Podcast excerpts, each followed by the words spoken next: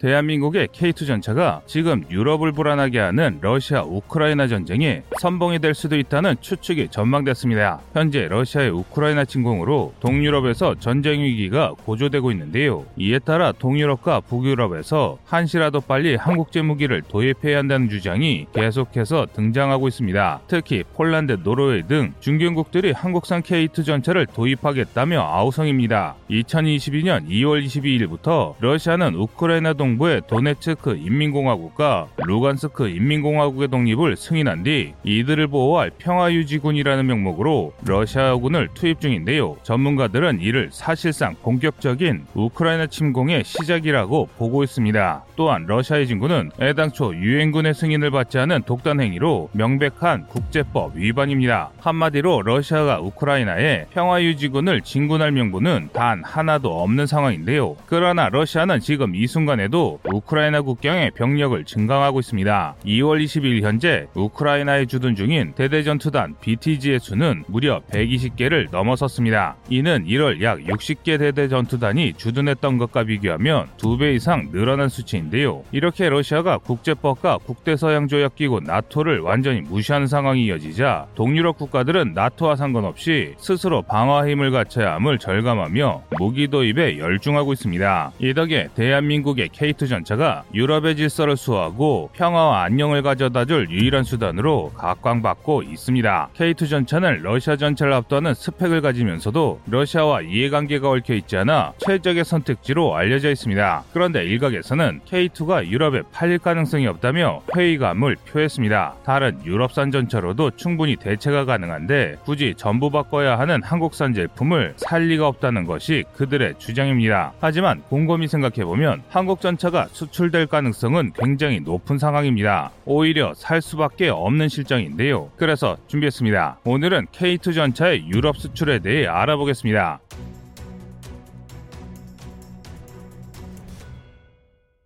대한민국이 본격적으로 K2 전차 유럽 수출로 확보를 위한 마케팅 캠페인을 시작했습니다. 지난 2월 16일 우리 국방부 장관은 노르웨이를 방문했습니다. 노르웨이 국방장관과 회담을 통해 K2 전차의 우수성을 설명하고 K2 전차가 노르웨이의 국방력 강화에 기여할 것이라고 강조했습니다. 이에 노르웨이 국방장관도 K2 전차를 직접 시승해봤으며 각종 테스트에 좋은 성능을 가진 우수한 전차임을 확인했다며 화답했는데요. 따라서 노르웨이가 대한민국의 K2 전차를 최고의 전투력을 가진 전차로 인정하고 K2 전차를 전면 도입하는 것도 충분히 가능한 상황입니다. 그런데 K2 전차를 애타게 바라보는 것은 노르웨이만이 아닙니다. 오히려 노르웨이보다 훨씬 K2 전차를 도입하기를 바라는 나라가 있습니다. 그 나라는 바로 폴란드입니다. 지난 2월 22일부터 오는 25일까지 우리 방사청장이 4일간 폴란드에 방문했는데요. 이는 전부 K2 전차 수출을 위한 행보입니다. 그는 는 언론을 통해 이번 출국은 폴란드와의 방산 협력 방안을 논의하기 위한 것이라고 설명을 덧붙였습니다. 이처럼 폴란드가 K2 전체에 관심이 많은 것은 우크라이나 사태 때문입니다. 현재 유럽에서 가장 많은 전차를 가진 나라는 단연코 러시아입니다. 전체 규모나 성능으로나 최강이라고 할 수 있는데요. 그리고 그 다음이 러시아에 대응하는 우크라이나이며 그 다음이 폴란드입니다. 그런데 지금 우크라이나 전쟁으로 우크라이나군이 박살나면서 러시아의 위협 위협에 대응할 수 있는 동유럽의 전차 수가 급감하고 있습니다. 이로 인해 지금 폴란드는 한시라도 빨리 부족한 전차 전력을 메꿔야 할 상황이 됐습니다. 하지만 절대 독일산 전차를 도입할 생각은 없어 보입니다. 그 이유는 간단한데요. 나토의 맹주인 독일과 프랑스가 지금 러시아에 보여준 행보가 굉장히 실망스럽기 때문입니다. 현재 프랑스와 독일은 러시아의 진군에 대해 고장난 시계처럼 유감만 표명하고 있습니다. 외교적 해법을 이야기하면서 실상은 제 제대로 된 군사적 지원을 회피하고 있습니다. 이런 무책임한 행동에 폴란드는 독일과 프랑스에 대한 배신감을 느끼고 있는 것입니다. 뿐만 아니라 과거의 기억에 빗대 이들을 의심하고 있기까지 한데요. 사실 폴란드가 독일과 프랑스의 행동에 분노하는 데는 알려지지 않은 숨겨진 이야기가 있습니다. 그것은 바로 가짜 전쟁입니다. 가짜 전쟁은 독일이 폴란드를 침공하며 2차 세계대전이 발발했을 때 영국과 프랑스가 폴란드를 돕겠다며 선전포고만 선언한 뒤 아무 아무것도 하지 않았단 사건인데요. 당시 영국과 프랑스는 기세등등하게 독일과의 전쟁을 선포했지만 실질적으로는 아무런 행동을 취하지 않았습니다. 심지어 프랑스의 경우 침공하는 척 병력을 보내 쇼를 하다가 군을 물리며 폴란드를 기만했는데요. 자국의 병사들이 독일의 요새선을 때리다가 프랑스 장병들이 크게 희생될 것이 염려되니 동맹을 벌이고 방어선 뒤로 숨어든 것입니다. 그 결과 폴란드는 제대로 싸워보지도 못하고 처참히 패했습니다. 그래서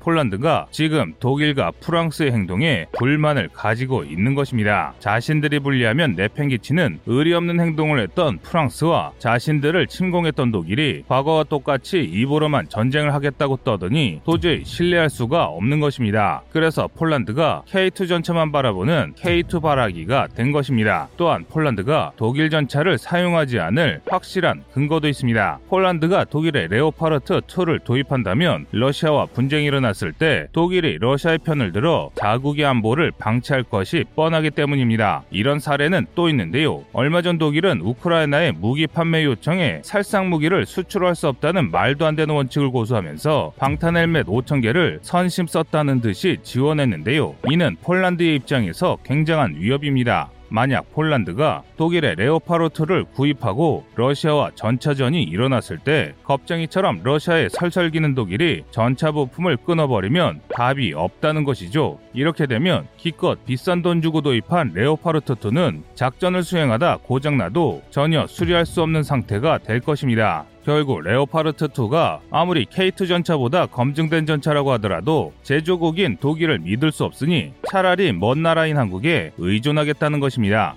폴란드가 한국산 무기를 선택하는 결정적인 이유가 있는데 그것은 바로 폴란드가 K2 전차를 도입한다면 대한민국이 폴란드에 전차를 제조할 수 있도록 라이선스를 제공하고 현지 공장을 설립하는 것을 도울 테니 전시 부품 공급이 수월하다는 것입니다. 실제로 대한민국은 이번 폴란드 수출에서 라이선스 생산과 현지 공장 건설 지원을 내세우고 있습니다. 그러니 폴란드가 한국을 선택한다면 적어도 부품 부족으로 싸우지도 못하고 패할 일은 없어지는 것이죠. 하지만 이에 대한 국내 반발이 상당합니다. 러시아의 적들에게 무기를 판매하려다 러시아와 관계가 파탄날 것을 걱정하는 것입니다. 하지만 이것은 전혀 걱정하지 않아도 될 문제입니다. 노르웨이와 폴란드는 나토에 소속된 국가이기 때문인데요. 독일과 프랑스가 우크라이나 사태에 소극적인 이유는 정치적인 이유도 있지만 나토 소속이 아니기 때문입니다. 우크라이나는 소련 시절 이전부터 러시아의 영토로 인식이 깊은 곳이었고 러시아의 입김이 강한 곳이기 때문에 나토 가입이 어려웠습니다. 이에 반해 폴란드는 소련의 구성원도 아니었을 뿐더러 나토군이 주둔하고 있는 국가입니다. 따라서 만약 러시아가 노르웨이나 폴란드를 친다면 그것은 폴란드와 러시아의 전쟁이 아니라 나토와 러시아의 전쟁이 됩니다. 바꿔 말해 러시아가 3차 대전을 결심하지 않는 이상 폴란드나 노르웨이를 침공할 리가 없다는 것입니다. 당연히 우리 대한민국이 폴란드에 무기를 팔았다고 러시아와 우리와의 관계를 단절할 일도 없습니다. 그럼에도 일각에서는 K2 전차가 유럽에 팔릴 리 없다며 의문을 제기하고 있는데요. 세계 최고의 성능을 가진 레오파르트 전차를 구입할 수 있는데 굳이 멀리 있는 한국에서 K2 전차를 살 이유가 없다는 것입니다. 하지만 이는 사실이 아닙니다. 오히려 지금의 K2 전차가 가진 능력이 훨씬 뛰어나 굳이 레오파르트 2를 고집하지 않아도 되기 때문인데요. 단순한 제원상으로 비교해보면 레오파르트 2와 K2 전차는 비슷한 전력을 가지고 있습니다. 레오파르트2와 K2 모두 800mm 이상의 최강의 공격력을 지녔고 800mm 이상의 방어력을 가져 막상막하의 능력을 갖추고 있습니다. 하지만 레오파르트2와 비교해 뚜렷한 개성이 없는 점이 K2의 단점이라고 일각에서는 주장하는데요. 어차피 비슷한 성능이면 근처에서 구할 수 있고 명성이 자제한 레오파르트2를 사지 왜 K2를 도입하냐는 것이죠.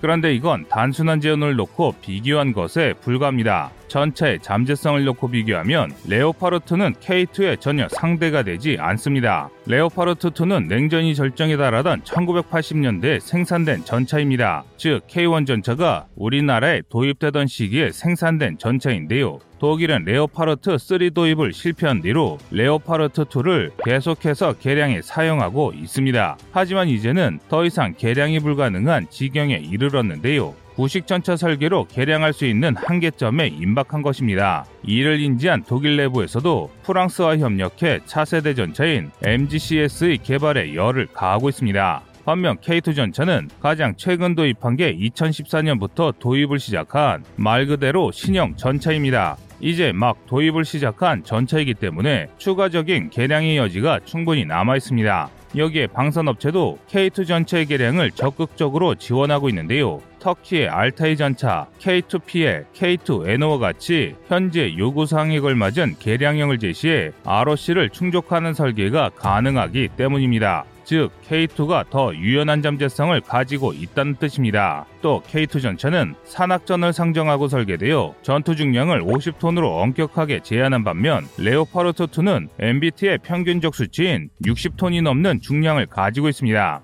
전투 중량도 10톤이나 차이가 남에도 불구하고 K2가 레오파르트를 상대로 동등한 전투력을 가지고 있다는 것은 K2 전체의 성능이 레오파르트 2보다 뛰어나다는 것을 방증하는데요. 설령 폴란드가 K2 전체의 가능성을 보지 못해 도입이 무산돼도 한국이 손해보는 것은 전혀 없습니다. 어차피 우리나라는 이번 경합을 통해 이익을 보고 있기 때문입니다. 바로 K2 전체 러시아가 불편한 기색을 숨기지 못하고 독일과 경쟁이 가능한 세계 최고의 전체임을 입증했기 때문입니다. 최근 유럽 쪽에서 한국산 무기들이 수출된다는 소식이 연이어 들리는 것도 세계 최강이라 칭송받던 독일산 무기들이 이제는 우리와 대 등한 위치에 있을 만큼 우리 방산 기술력이 발전했기 때문인데요. 뿐만 아니라 대한민국의 방산 무기는 국제 외교 정치 문제에서 비교적 자유롭고 저렴한 가격에 우수한 성능을 자랑하는 게 장점입니다. 하루라도 빨리 우리 K2 전차가 동유럽 국가들의 서둘러 도입되어 이번 전쟁 억제에 조금이라도 도움을 줄 수 있는 무기로 자리 잡길 바라겠습니다. 여러분의 생각은 어떠신가요?